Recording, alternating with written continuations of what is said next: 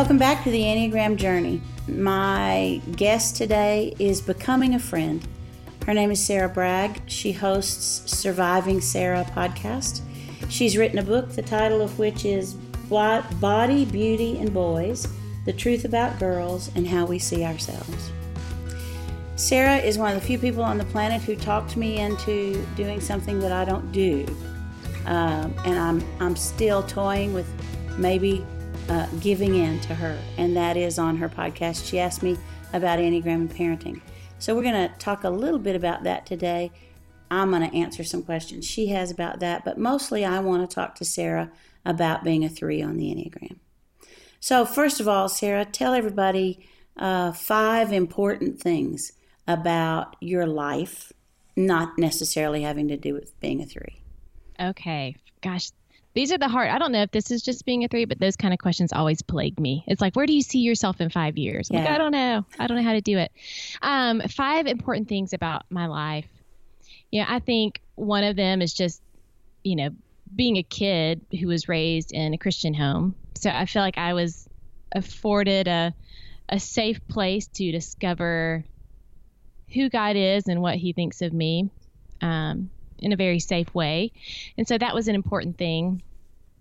I think that um, going to, you know, there's been some significant bumps in the road that shaped the next steps. And in the moment, they were you know, devastating. I mean, even a small, you know, being a high school student and not making the cheerleading squad right. was like the most devastating thing. But I can see the trajectory that it put me on for the better. Sure. Um, and so I think one of them was going to a Christian college. Um, that was an important thing because it was where I didn't want to go. I really didn't want to be not that I didn't want to be known as a Christian, but I didn't want to be just a part of that Christian culture right, per se. Right. Um, wanted to be a little bit different. Wanted, to, but then at the end of the day, it was the best choice that I could have made. It was right. the best thing for me, and which then set me up for getting um, that. My first church job was at um, a tiny church called Saddleback Church with Rick Warren out in California. Gosh. And so and so I think that is it was a significant moment along my path. It really shaped the way that I saw. Um, I always had a heart for encouraging people and um, and inspiring people and um, leading people, and I think that really just kind of helped shape a lot of how I thought about doing that. Sure. Um, and it put me in California, which I just absolutely loved. Yeah. Loved it. Um, and then I think moving back to Atlanta, which again was something I didn't want to do, um, but meeting my husband, it was a not only it's just you know that's a significant thing of uh, you know that step in relationships but there's just a lot of culmination of that a lot of i think change in who i was and what i thought i wanted in a person mm-hmm. um, which looking back um, i had a lot of uh, probably unhealthy threeness involved in that um, before in dating before that and so so meeting him and dating someone who was someone that i was not at all interested in mm-hmm, uh, mm-hmm. never thought i'd be interested in was a really significant growth point for me um, and then gosh having kids i'd have to put that up there Sure. that has been the biggest um, challenge probably in my life and joy. There are, you know, it, it, there's something special. You know, my youngest prays a benediction over me every single night when she goes to bed, Aww. and it's like the sweet. I mean, she's seven, and it's just the sweetest thing. She says the same thing every night. But so there's those joyful moments in that of getting to raise, but it's also been the hardest thing for me personally that I've ever done. So, so, those are probably five significant things. They're all very significant. You yeah. have three kids, is that right? I have two. Two. Two girls. Uh, seven and? And nine. Okay, I uh, want to go back through those five important things now. Okay. And ask you some questions about that. Okay. All right. Um, you talked about being raised in a Christian home and that that was a safe place. Richard Rohr talks about the fact that we um, we really have to have a safe container to grow up in in order to be able to leave that, to become maybe who we're called to be or who we could be or who we could be for the world. Do you think um, there are specific things about growing up that made it safe for you as a three on the Enneagram? And was there anything that was um, um, threatening to how you saw the world different from the people around you? Know, I think it was safe. I, I've been trying to to look at my parents now, knowing Enneagram things, and I think I'm a lot like my dad. And so I, I keep thinking he's either a three with a two or a two with a three um, wing.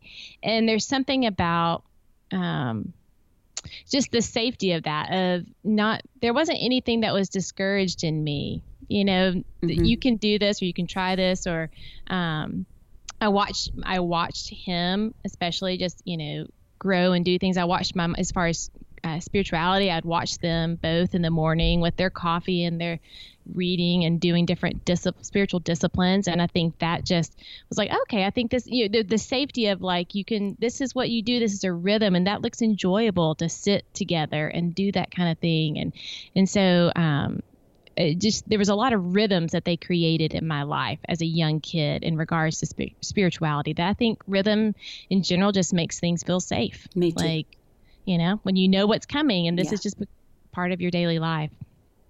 Um, so, so let me let me jump yeah. in right there and ask you this. So, as you talk about what I would say is predictability, yeah. offering safety to you, when do you think you began to see, uh, as a three, that beyond predictable, we could do this, mm-hmm.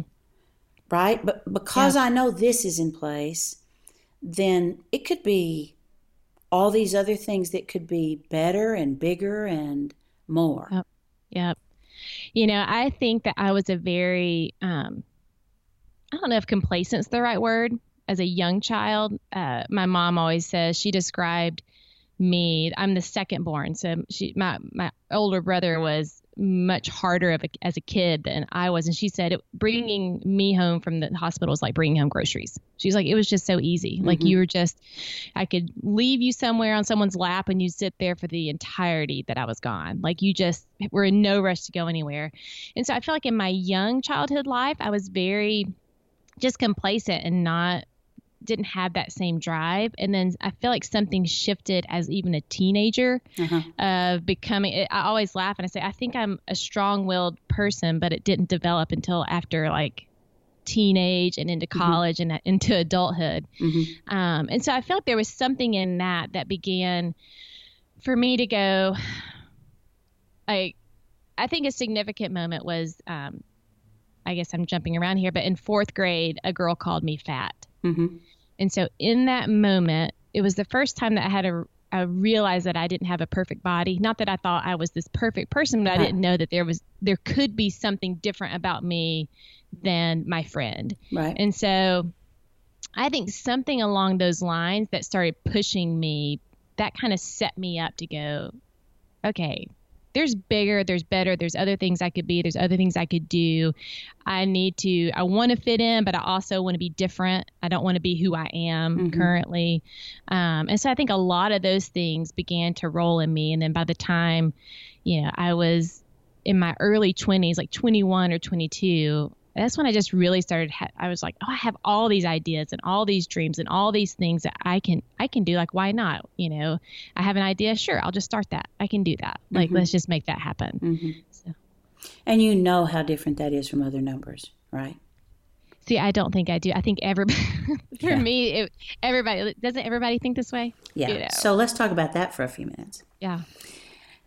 Um First of all, there are people whose orientation to time is the past or the present, yours is the future. And so there are people who aren't even thinking about, let's do something different than this. So it's very interesting to me that the safety that uh, I would refer to as the safe container that you grew up in, uh, that you describe yourself as complacent because that's before you started saying, we could do this and we could right. do this and we could do this.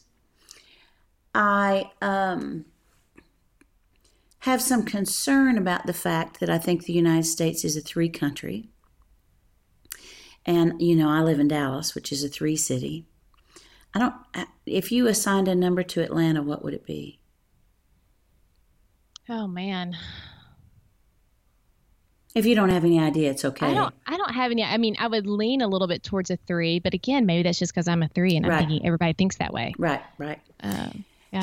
So, um, one of the things I tell people who are trying to discover their number is that they need to think about when they were 20 and they need to think about how they act at home.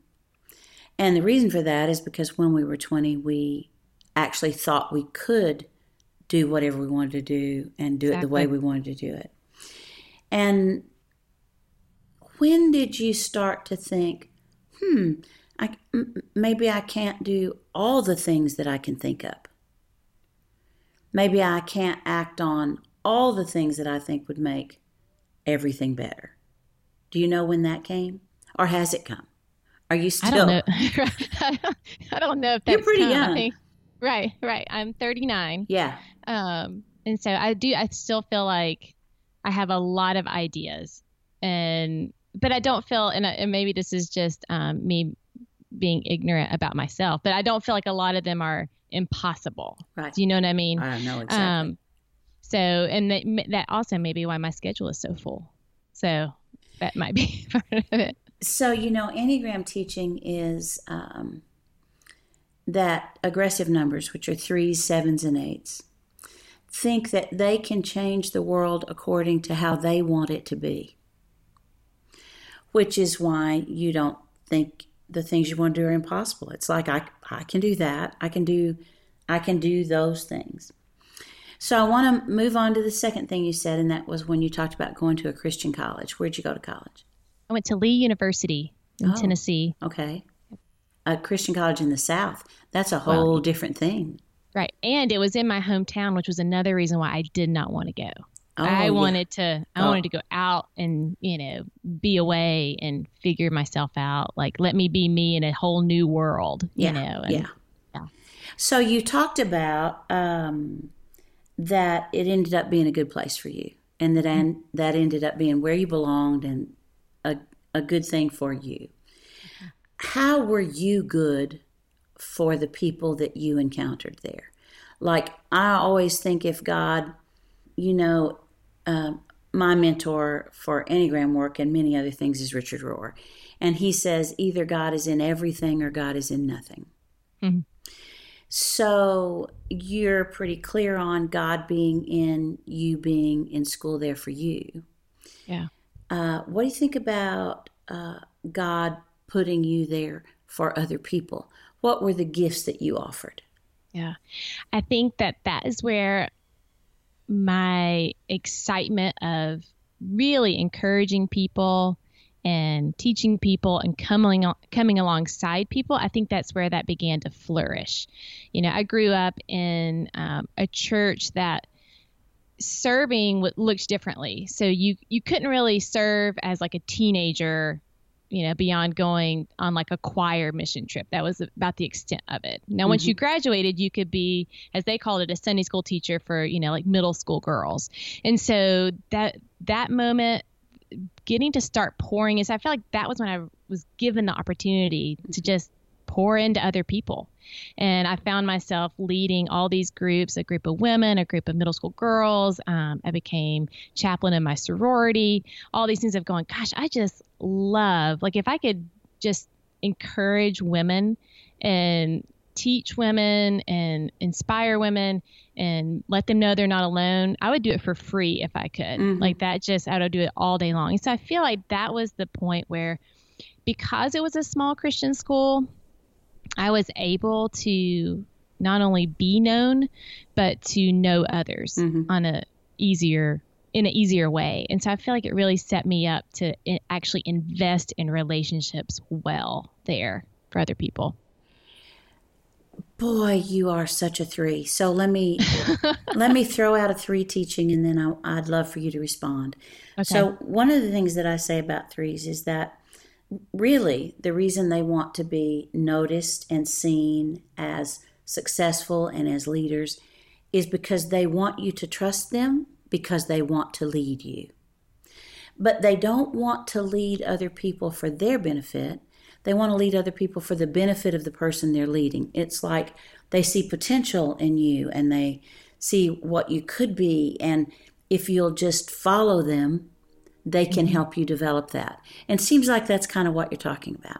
Oh, yeah, for sure. I, I mean, that has been that is exactly how it is and i you know and I've, it's even gotten me i feel like into trouble as an adult because people who are not threes um so i've had someone say i felt like i was like a checklist like you like you were just like checking me off a checklist. I'm like, no, like I was seeing all these things that could be for you and we could do this. And it was like, here, do this, this, and this, and you're going to get there. Like, let right. me help you. Like, I'm always strategizing and always thinking the most efficient way to do this and the fastest way and the best way.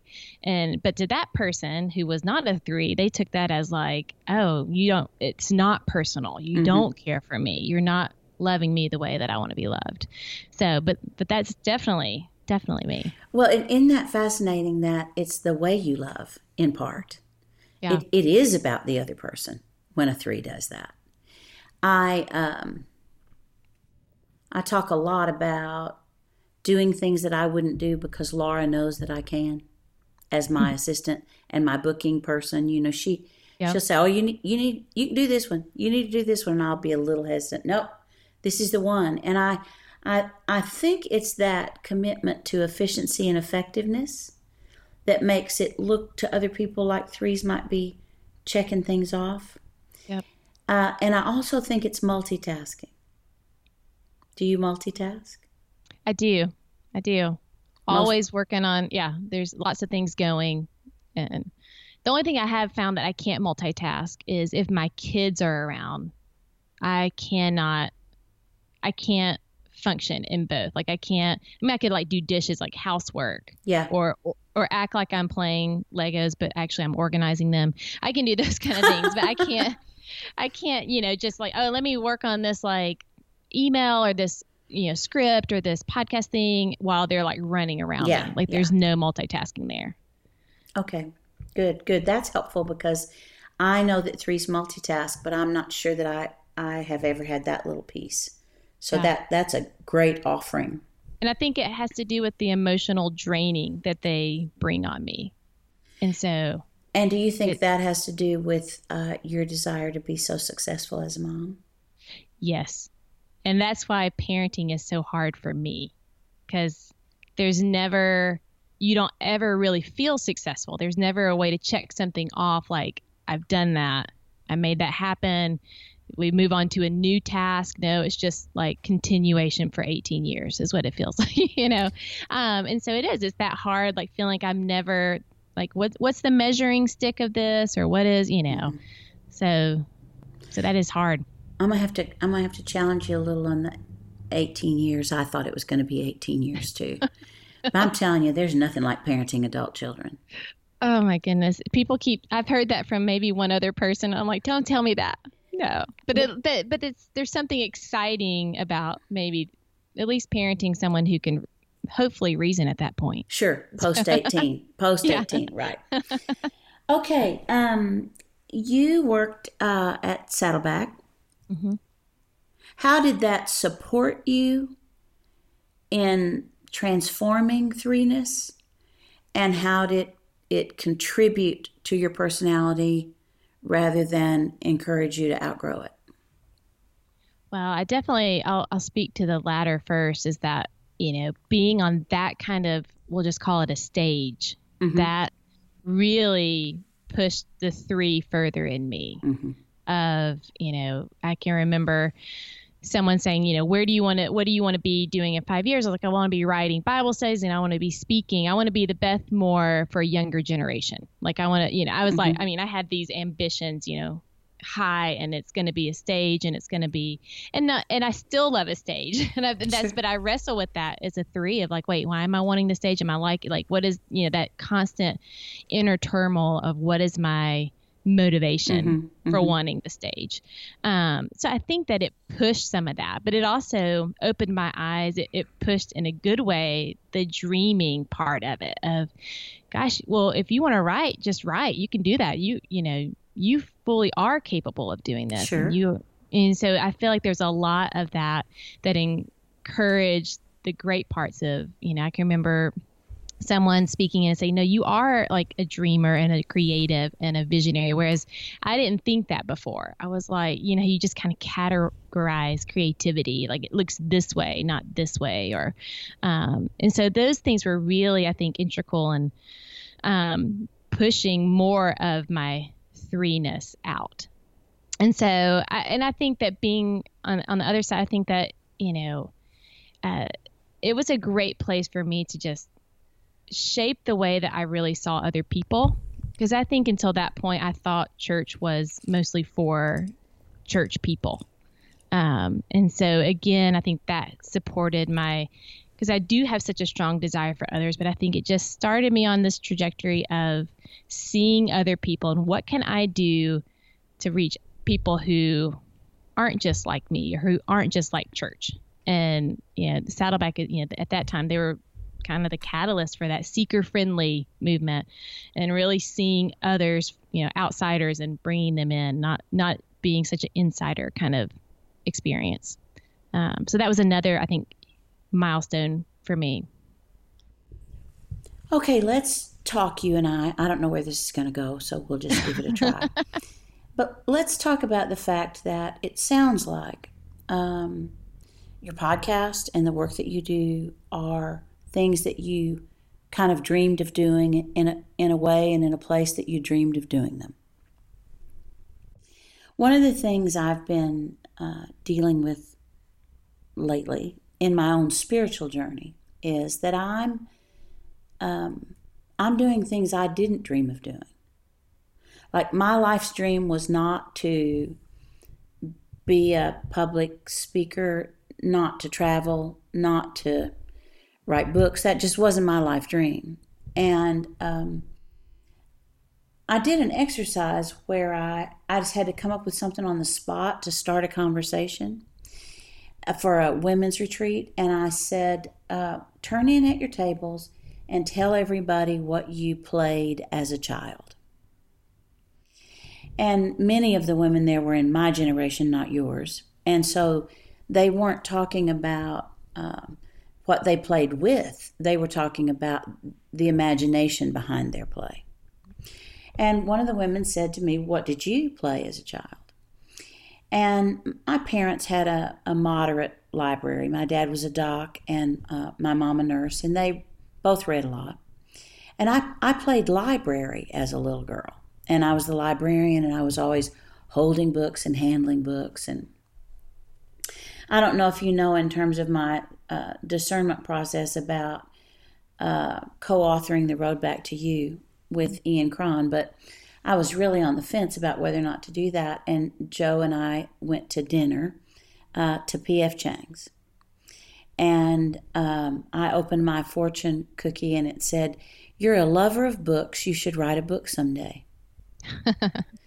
and interestingly enough, that's kind of how the Holy Spirit works with me.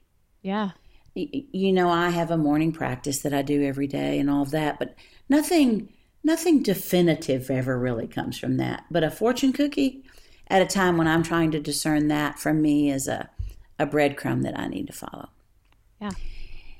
So i think what i, I want us to talk about is the difference in a two finding herself fairly successful at doing something that was not her life dream. Yeah. And a three, finding herself successful at something that was part of her life dream. Yeah.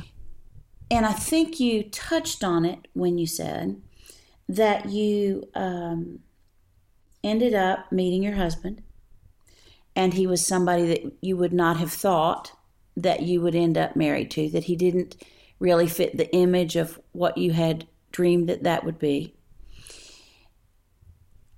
Do you think that the ability to know what you want to be a part of comes with the fact that as a three, your orientation to time is the future? Because my orientation to time is the present moment. Yeah. And I just do the next thing. I, yeah. I just do the next thing.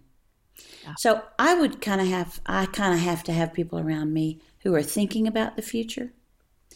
Do you have people around you who call you to the present Yes. So I have I have two of my closest friends are twos. Mm. so oh, there you go. And yeah, and they love um, motherhood. They soak it in. You know, they they love the moments of, you know, being with their kids on, you know, when school is out. Around here, I feel like our kids are out of school every time I turn around. Like and I'm like, how am I supposed to get work done? All these people are out of school, you know, because um, that's the three in me is going, yeah, you're, you're limiting yeah. me. I can't, I can't do what I need to do. Um, and so they're always encouraging me about being present and enjoying um, the season, enjoying the stage of life, enjoying the, whether it's summertime and these kids are out for two months, enjoying just being. I'm, I'm constantly sitting back and just kind of watching and learning and going, okay, I need that's what I need to be more of. So today, like even just this week alone, I was like, okay, I'm going to be present with my kids during these hours when they get home from school till this hour like i'm mm-hmm. not going to think about what i'm what i'm trying to accomplish what i'm working on what i need to do you know i, I mean yesterday i just said i felt like december's already over and it, we're not even in december right. and i was like it's already over like i'm already out into like March, you know? So in my brain. Sure. Um, and, sure. And so it is. And so I have those people who I watch and learn and, and, you know, draw me back to what is happening today and being present today and enjoying today for what it is. I don't know if you know my work well enough to know that I often reference books that I think people uh, would love to read yep. or would be challenged by. And Joe and I uh, have a, a small altar at home. It's not a it's not weird. It's just a, it sounds kind of weird, but it's uh, it's it's good prayer space, and we keep reminders. And um, I, I, like candles there for people that I love and want to keep in mind during the day. And um, one of the books that we had on the altar until I just couldn't stand the challenge anymore was a book titled Consolations by David Whyte. W H Y T. And um, every day is a different word. And then he speaks eloquently to what that means. So I picked it up, and uh, the day the word was uh, maturity. Well, you know what? At 67, I thought, oh, I'm going to get a breather today because I'm, I'm surely I'm getting there, yeah. right? And he proposed that maturity is being able to hold the past and the present and the future all at one time. And I can't do it. But I'm kind of working on it because my, for ones and twos and sixes, our problem is thinking about the future. We're not good at big picture, what this is going to look like down the road. Yeah. And uh, between you and I, we've not mentioned yet that fours, fives, and nines have to work with um, not just being in the past and kind of looking back at what has already happened. If you were going to balance or try to balance, as I am, past, present, and future, what do you think the biggest challenge would be? Well, I think the the one big challenge for me, I feel like it depends seasonally for me. And by seasonally, not just, you know, in a year, but just in in years. Mm-hmm. So in in this current season of these young kids, it's remembering to be present um, and not wishing for the future. Because I, I I can remember when my oldest was one years old, I was I couldn't wait till she was five. I was like, maybe when she's five, it's gonna. And it's like, oh my god, like just enjoy the fact that she's one, and mm-hmm. it's okay, and you're gonna work on these things that she's one. And so I think it's a, a hard balance, and with a three, also with the past of, for me, the things that plague me about the past are things that I feel like I maybe failed on. Mm-hmm. Um, you know, whether I intentionally, you know, if I, I, don't ever intentionally hurt someone. So those things like that, I'm like, oh gosh, well I know that happened like two years ago. Is she still mad at me? I know she says she's not, but I bet she still is. Like things like that. Um, and so it's, uh, and so the future is safer for me because I don't, you know, I haven't done anything wrong in the future. I haven't yeah. messed up. Yeah. I yeah. haven't, you know, I can be who I've created my head to be in the future. It's a great place, you know. Sure. And so I think that that's what's hard is um, really you know, I, and I tend to, I, I think the present is probably the hardest thing to balance and just to go, because I've always said contentment is a hard thing for me, and so mm-hmm. I think that goes hand in hand with um, being able to enjoy where I am and what I'm doing and what season of life I'm in, um, rather than pushing forward so much. The past, and I feel like there's parts of the past that I need to, I, I, like just this week, I was like, I need to remember the good things about the way that I was raised, or the good things about um, different uh, parts of people that may frustrate me at different moments. Sure. What are the remember the good things that they have done and the things like that, so that you can. So it helps me to not just like push past. No, I'm not going to give that time. No. So I feel like for me, bringing up, remembering the good, letting go of the failures, and because I tend to just like it's out of mind, out of sight, out of mind. I'm I've moved on really quickly.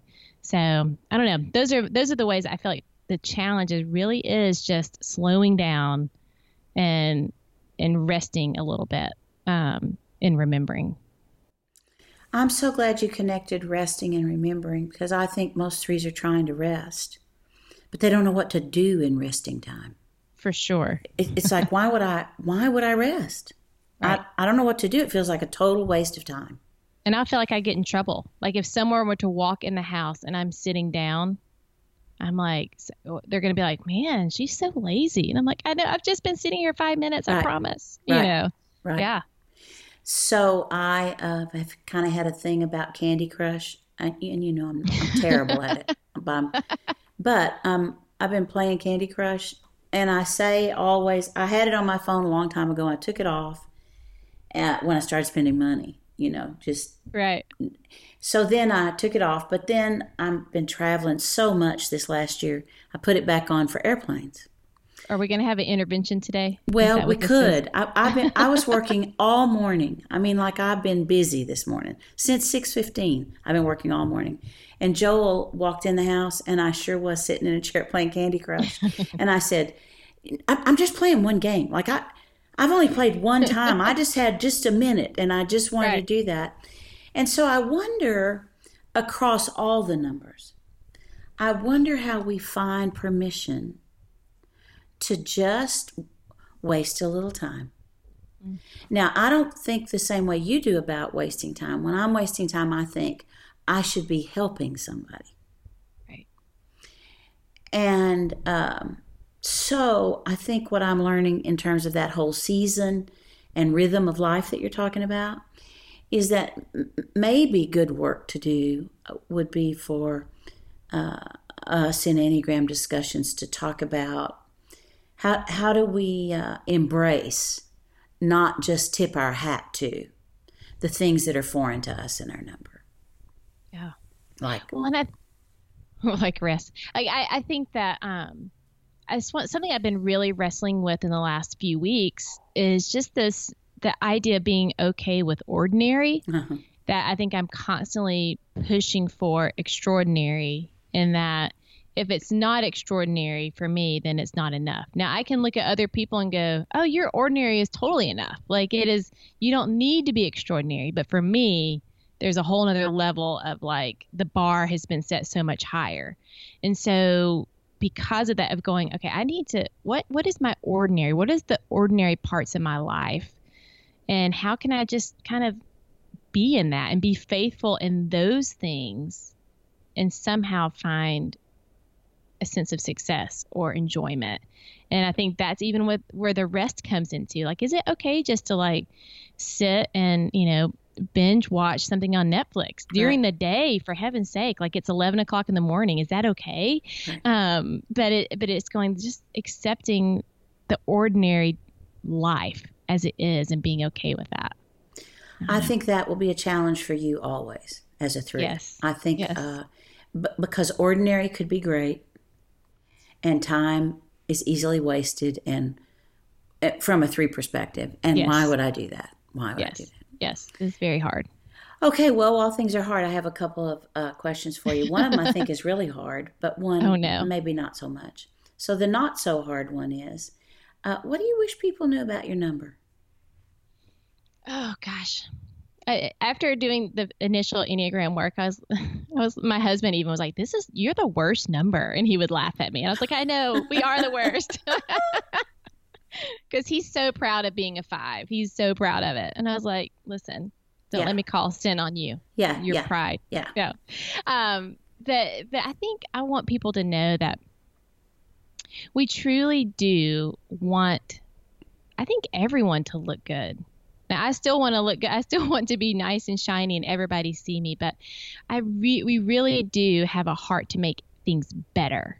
Um, make you better, make your situation better, make your life better, make the world better. And so I think that as um, as unhealthy as we can be at times and things like that, I think at the heart we really just have this sense of discontentment that can push us to make things better and to make ourselves better, to make others better, to make our world better. Um, and so I think that's a great thing that I would want people to know that it's not just about being the shiniest object on the stage, Sure. but yeah. Do you think that you have any advice for me about uh, how I might teach threes in a way where threes don't feel like they're the worst number? You know, I have worked more on my teaching notes for threes than probably all the other numbers combined. I am often um told that that number sounds like the worst. And I, uh, I, I don't know. You know, I've I've carefully gone through my notes to make sure that I have the same number of positive and negative things as I have in other numbers and all of Right. that. So my question is uh, twofold. How much do you think is in how you hear as opposed to what I say? And the second is what do you think would help me teach in a way where threes wouldn't hear it as the worst? Yeah. I mean, I think there's definitely something to the way that we're going to take something. I mean, Mhm. there's, you know, you could say something totally positive about it, but if we already feel that sense of like, ugh, you just pointed out something that I don't really like about myself, I'm going to take it as a negative, even though maybe it's some sense of a positive. I think maybe with threes, I don't, I don't know if it's one of those like compliment sandwiches. You know, hear people talk about. You Mhm. got to like, and I don't know if you have to play into that more with a three, where you got to talk about these great things of who you are. And now here's some like constructive help for you, and then here's another great thing. Mhm. Um, I don't know Mhm. if that's if that's possible with it, um, but I do think it's you know there's just so much that I think threes just internally wrestle so much because we are trying to achieve and we are trying to look good while doing it. We're trying to do all these things. Um, there's just this this tension that I know that I wrestle with of like, how much am I doing? Am I doing this for me or am I doing this for the right motivation? Mhm. And so Mhm. I think just knowing that that there's this great tension of feeling, you know, you already know those things about yourself, and so highlighting maybe more. I don't know. Maybe other numbers want to hear all the positive things too, but um, all the time. But I think there's just something about I don't know playing to our already sense of that uh, wanting to be known and look good and all Right, of that. right. Yeah, playing that up maybe a little bit. Yeah. Just- Um, d- do you think that there is any um any way for me to describe deceit and self deceit in a way that would be easier for you to hear? So you know, I talk about deceit in terms of that you deceive yourself into believing that you are the image that you have crafted. Um, you know, I find myself saying to people, for goodness sakes, I, I give to get something back sometimes. That's pretty bad. you know, it's like I, th- there's no purity uh, in, in that. Right. But somehow that deceit thing seems to be difficult for most threes. Is it for you? Yeah. It is. I think, and I think at first when I first started reading about the deceit, I kept thinking, well, I'm not trying to deceive others. And then it was, it's like, no, you are trying to deceive yourself. Uh-huh. And that, Mhm. but that word deceit, we don't ever think of that in the context of deceiving yourself. Right. Um, but that is exactly what it is of, of thinking I am only as good as what I do. And if I stop doing this, then what good am I anymore? So that that is self, yeah, that's just deceit for myself. Yeah. Um, And so, and I think maybe that feels even harder than, you know, you doing something to, to get something back in that it feels a very much like an identity thing of, and because I know for me in my own like spiritual growth, you know, one of when I was in my early 20s of just finally going, I am accepted and chosen and loved by God, not based on anything I can do, not based on anything I've ever done, and just going, this is because I am His creation, because I am, um, you know, a, a, Christian, all these things. This is who I am. Mm-hmm. And understanding that identity was a big shift for how I viewed myself. And I think that was a really a a growth step for me. And so maybe that self deceit just feels so hard because it is such an identity. It's, it's tangled up in that. I have a lot of listeners who uh, have left the church uh, because they've been hurt by the church, uh, young ones especially. Mm-hmm. Um, how could you talk about uh, deceit and self deceit and how one might work with that? outside of Christian context. Yeah. Well, I think that, and I don't know if this is still just totally, I don't think it's totally Christian, but I think because you are a created human being, right. you are, you live and you breathe, um, you have, you have value apart from anything external because of that because you're this created being and so there's something about shifting you know i think um, outside of the christian words of you know chosen and holy and loved by the you know the, all the colossians what it talks about and just going down to you you have value because you were created mm-hmm. Um because you are unique because you look the way you like all the things that make you up mm-hmm that gives there's just value in you because you are living and breathing. Um, and so, you know, we tend to think that all of as a three, all of our value comes from what we do. And so, you know, all this, but instead we have this intrinsic value because we are created.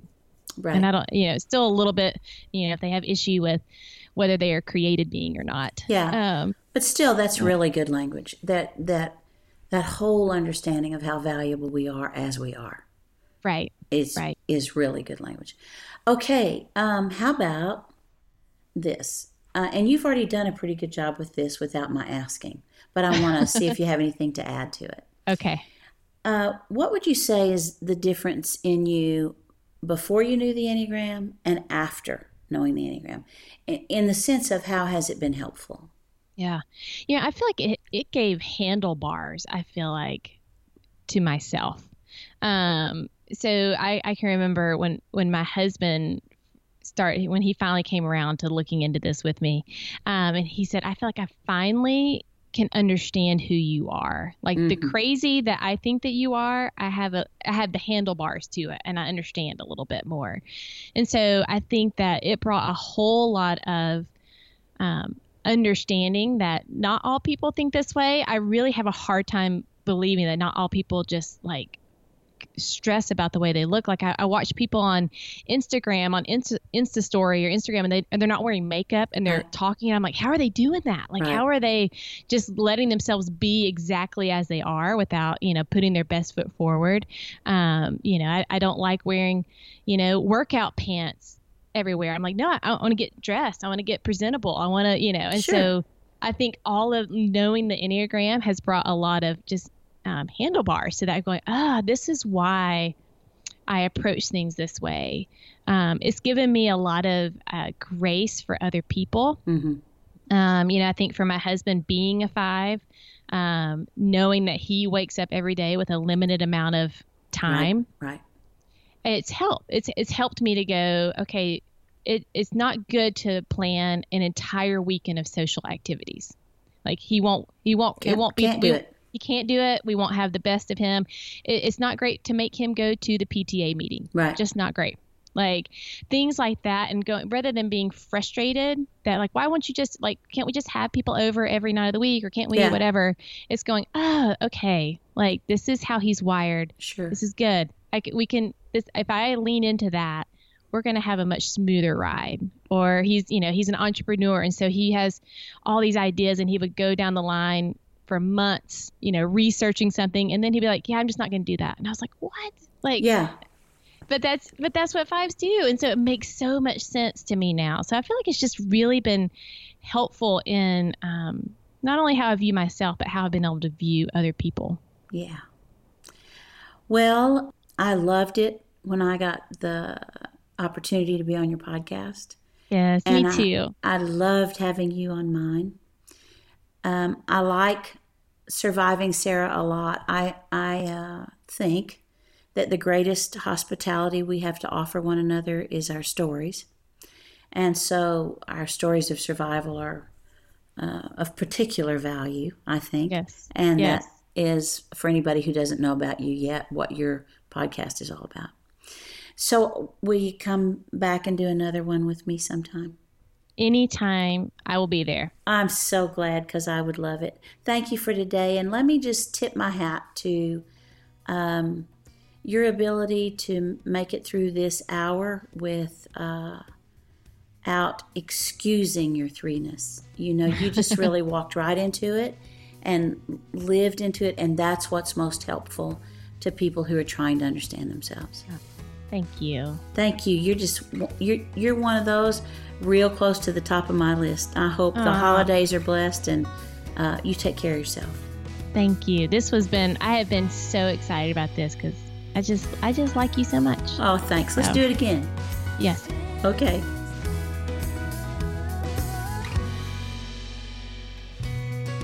I hope you'll join me in Edmond, Oklahoma on February 23rd and 24th for a Know Your Number conference.